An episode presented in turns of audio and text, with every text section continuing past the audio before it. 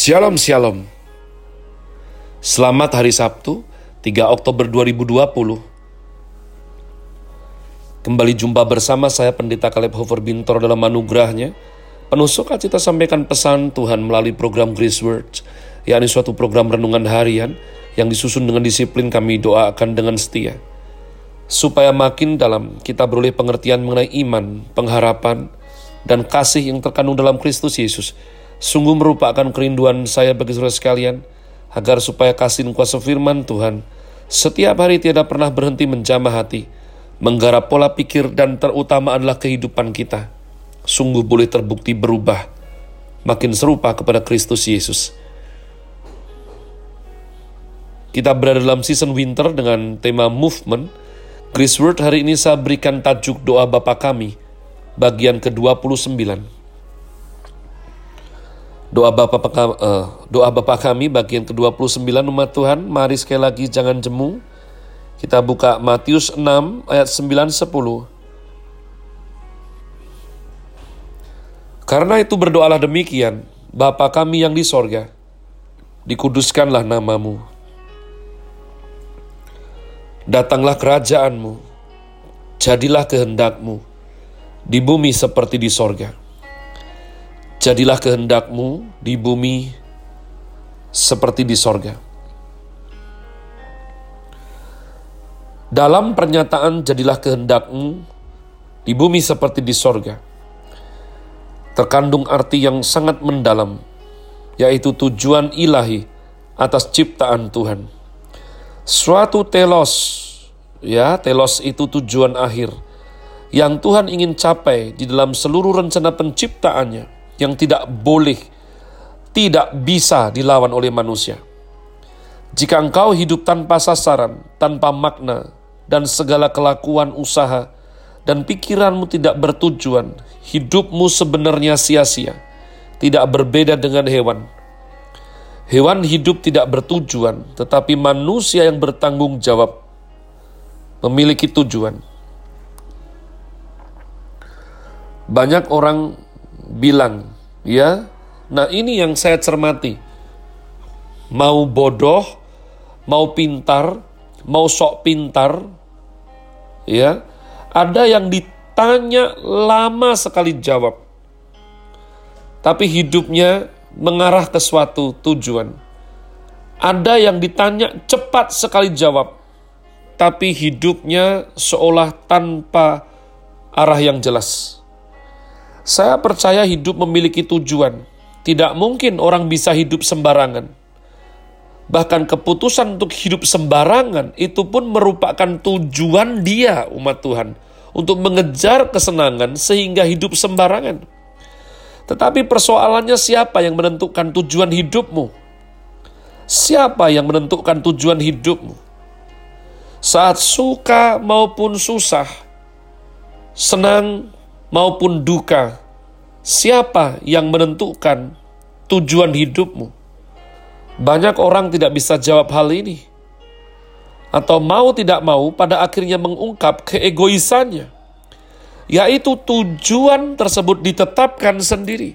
Orang yang hidupnya, tujuan hidupnya ditetapkan oleh sendiri, bolehkah berkata bahwa Tuhan itu Tuhan? Secara agamawi bisa. Tapi rupa-rupanya dia playing God. Dia menjadi Tuhan atas hidupnya sendiri. Kenapa? Karena dalam titik-titik tertentu, pilihan sikap, keputusan, arah yang dia laksanakan di lapangan adalah keputusannya sendiri umat Tuhan. Orang yang menyebut Tuhan Yesus sebagai Tuhan, seharusnya lah sampai titik tertentu di mana terjadi benturan. Benturan antara ego sebagai manusia dengan iman sebagai anak-anak Allah. Maka kalau kita sebut Tuhan, Yesus itu Tuhan, kita tahu sesulit apa pun, kita harus menurut kepada Dia. Jika saya menetapkan tujuan dan sasaran hidup saya sendiri, maka hak dan kualifikasi apa yang memperbolehkan saya untuk menentukan sasaran dan tujuan hidup saya sendiri? Bukankah saya terbatas, penuh kesalahan, maka tidak layak untuk menentukan sesuatu yang lebih tinggi daripada saya sendiri? Jika hidup itu lebih rendah dari saya, maka saya adalah manusia yang tidak bernilai. Plato berkata, segala yang indah, yang lebih tinggi dari kita, kita harus mencarinya. Bukan mencari yang lebih rendah. Jika mencari yang lebih rendah dan lebih tidak bernilai dari saya, maka saya tidak punya ide, pemikiran sempurna, dan kemutlakan berjuang sebagai berdorongan bagi saya Justru saya didorong karena melihat diri sendiri tidak cukup. Diri sendiri ceroboh, terbatas. Diri sendiri penuh dengan kelemahan dan kekurangan. Namun mau menerobos keterbatasan dan menuju belajar lebih baik. Belajar yang sempurna. Paulus berkata, Aku selalu melupakan apa yang di belakangku dan mengarahkan diri kepada apa yang di depanku untuk menuju ke sasaran yang tertinggi target tertinggi manusia adalah Tuhan Yesus. Hidup harus memiliki makna dan arti.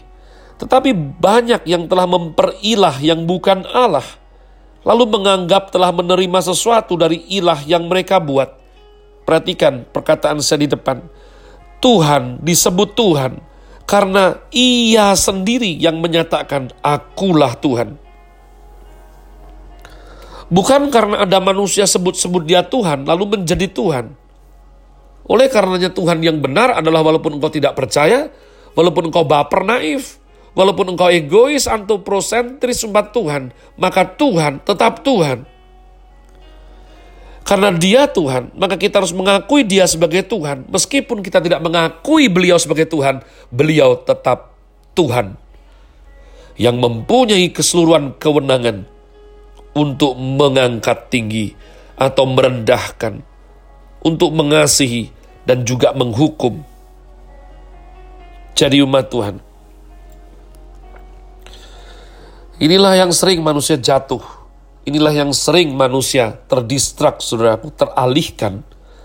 Satu menyembah materi ciptaan. Tuhan adalah Tuhan karena ia pencipta segalanya. Maka yang dicipta tidak mungkin sebanding setara dengan penciptanya, yakni Tuhan. Manusia berusaha memakai sesuatu dijadikan objek penyembahannya.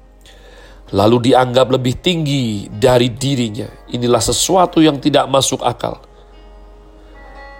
Manusia mencipta ilah, lalu menganggap ilah yang dicipta itu berhak disembah, didoakan, dan dijadikan objek penyembahan. Padahal doa yang ditujukan pada ilah yang dicipta adalah pemikiran yang salah – Manusia yang rendah dan kurang pengetahuan memperilah kayu, batu, bintang, gunung, laut, sungai, dan berbagai macam objek lainnya. Semua itu diciptakan oleh Tuhan bagi manusia dan lebih rendah dari manusia. Bukan menjadi tujuan penyembahan manusia. Mereka disebut Allah karena dianggap dan dijadikan ilah oleh manusia. Mereka dari tempat yang rendah ditinggikan ke tempat tertinggi untuk menggantikan Allah yang ada di tempat paling tinggi. Tuhan Allah lah yang tertinggi dan semua ciptaan di bawah Dia Sang Pencipta. Maka manusia menundukkan, menggunakan, menguasai semua ciptaan yang Allah ciptakan sebagai anugerah Tuhan untuk bersyukur kepada Tuhan yang memberikan anugerah. Manusia yang kurang pengetahuan, kurang pengertian, kurang pendidikan, intelektual terbatas telah menyembah patung, kayu, batu, dan ciptaan lainnya, menjadikan ilah sebagai tujuan dan target penyembahan mereka. Umat Tuhan, saya akan lanjutkan dua hari ke depan, namun saya himbau baik-baik. Cermati, cermati Dunia ini banyak berhala, termasuk kecerdasan bisa dijadikan berhala. Ilmu pengetahuan bisa dijadikan berhala. Kekayaan adalah berhala yang paling tua dan sangat, sangat berbahaya. Tuhan adalah Tuhan. Jika Kristus Yesus adalah Tuhan, maka dalam hidup kita ini, dalam suka maupun duka, susah maupun senang, keputusan arah tujuan, pilihan sikap yang kita ambil seharusnya lah adalah kehendak Tuhan, bukan kita. Jadi biarlah kita tulus berkata, datanglah kerajaanmu, jadilah kehendakmu. Sebab itulah rahasia kita hidup memang masih di muka bumi, tapi berasa seperti di sorga. Have a nice day. Tuhan Yesus memberkati saudara sekalian. Sola. Grazie.